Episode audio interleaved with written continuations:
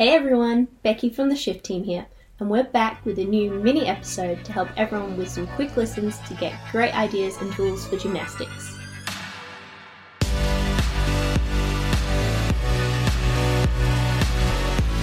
Chellsie Memmel's top tips to reach a high level of gymnastics in a positive environment. In this mini podcast episode, Dave sits down to chat with the one and only Chellsie Memmel to discuss her elite gymnastics comeback the biggest struggles she has had, and what she has learned through the process. I wish is to know that you can be successful in a positive environment and and you can be happy, you can enjoy training.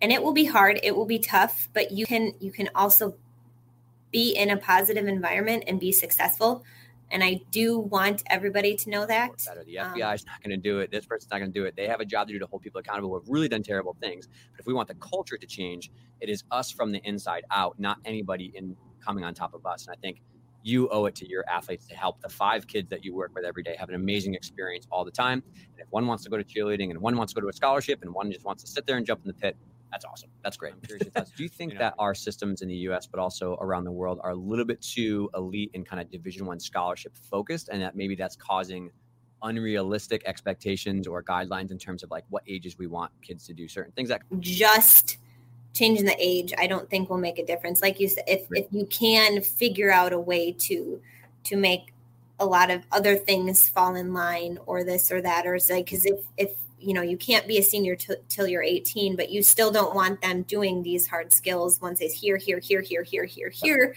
And then they've had three more years of pounding before they even can try to be a senior. So i think there would be so many things that would also need to fall into place. Um, I people mean, are always coaching for compliance of like, do this thing, do this skill, here's this score. But in reality, coaching with compassion is more about here's your goal. You told me you want this. Here are the steps that you need. This is why you have to do all this conditioning. I know it's hard. Like why I'm pushing you to do five more. Like if you can map out someone's ideal future for themselves and say like, well, this is how you get there based on what we know.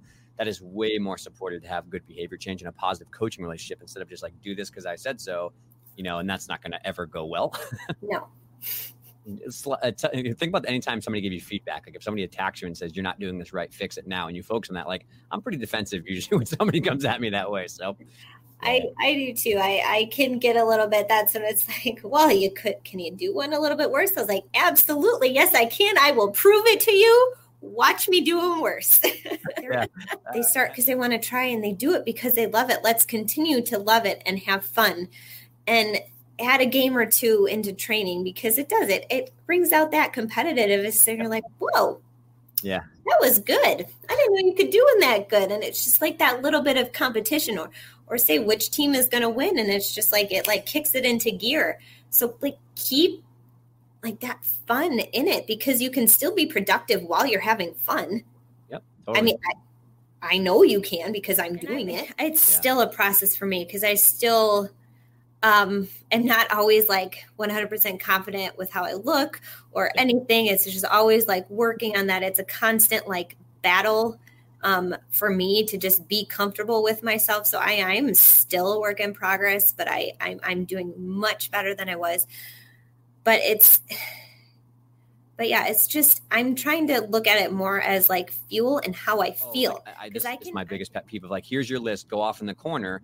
Good luck, come back to me when you're healed. Like, oh, are so annoying. Right, because there's so many drills inside stations. So if you have to set something else up for someone who may not be able to do everything, those drills are going to benefit the rest of the group anyway. Yes. Like if there if there's something good for for the girl whose ankle is a little bit sore or this or that, and they're doing these side stations, why can't the entire group do the side stations and just filter in because it's going to be ben- beneficial to them as well. Yep. Even when I start the girls with our conditioning, I try to ask them how are they all feeling, and if if the consensus is that they're sore, maybe from something we did on Monday, we're not going to hit like hit our legs hard again today. Yep. We won't. We just won't because it's like okay, we're going to condition hard, and then they're going to try to tumble. No way. Yeah. So it's just yeah, trying to like open the lines of communication but that's like again what we've gone back and forth from keeping them open and listening and understanding and maybe modifying something for someone instead of saying oh psh, you're fine just go figure it out. Yeah. And because like you said the teammates will see that and then they might not come to you. So it's really trying to keep in those lines open and and listening and being empathetic and being like okay then we'll figure it out today. If you can't do this today that's okay. Parents and so they believe what you do and not what you say. Mhm. so if you say how important health and wellness and working out is but then you're sitting on a block yelling at them while they do rope climbs where's the empathy there? And i think the, the kids turn off and like okay whatever you come do these floor routines and then ask me to go do more bar routines you know what i mean? Right. Well yeah exactly. So and that's that's part of it too like with the conditioning like i don't ever give them a, an assignment that i wouldn't do myself doesn't mean i do it with them every single day Mm. but i'm like i'm never going to get up there and do 20 rope climbs are you freaking kidding me why would i give it to children who are half my age Yeah. there's Yep. no there's no reason because sometimes yes the coach has a different goal than the kid the parents have a different goal than the kid and nobody is on the same page and the only person that's suffering is the kid. And they're they're again they're the reason that we're there. They're the reason that we have this job. They're the reason that we're coaching is to coach these kids. But you we need to be better listeners at really what what they want. Mm. like, what do you want to get out of this The door door. like when i'm trying to coach. I'm just trying to be there and encourage because like i've i've done it. I know what it is. I've accomplished anything that i could possibly want to accomplish in this sport and it's like their turn it's their journey.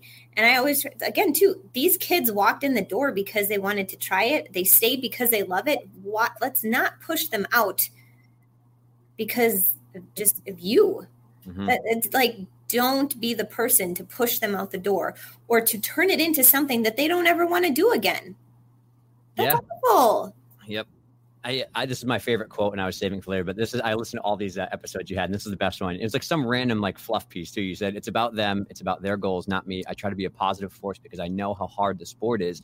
If that's a college scholarship, that's great and an amazing goal. But if it's not, and they just want to have fun, that's amazing too. And I was like behind my computer, I was like, yeah, give me a round of applause. Like that's it, man. That's that's the definition of what it is. And I think I think there's so many people that don't realize 80% to 90% of the gymnastics world is amazing and really good people who are doing the right thing. And I feel like we get this perception that like we're these monsters coaching these kids and putting them through training. It's like right of us are good people, I promise.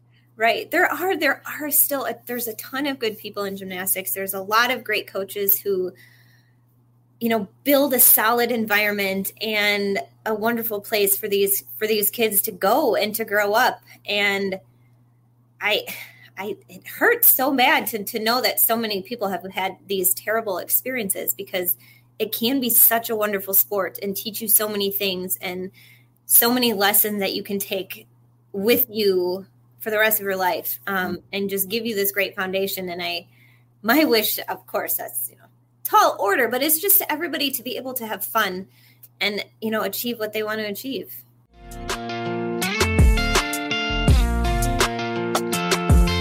Hopefully, you enjoyed this mini podcast episode. Let us know if it was helpful and if you have any suggestions of what you'd like to learn about next.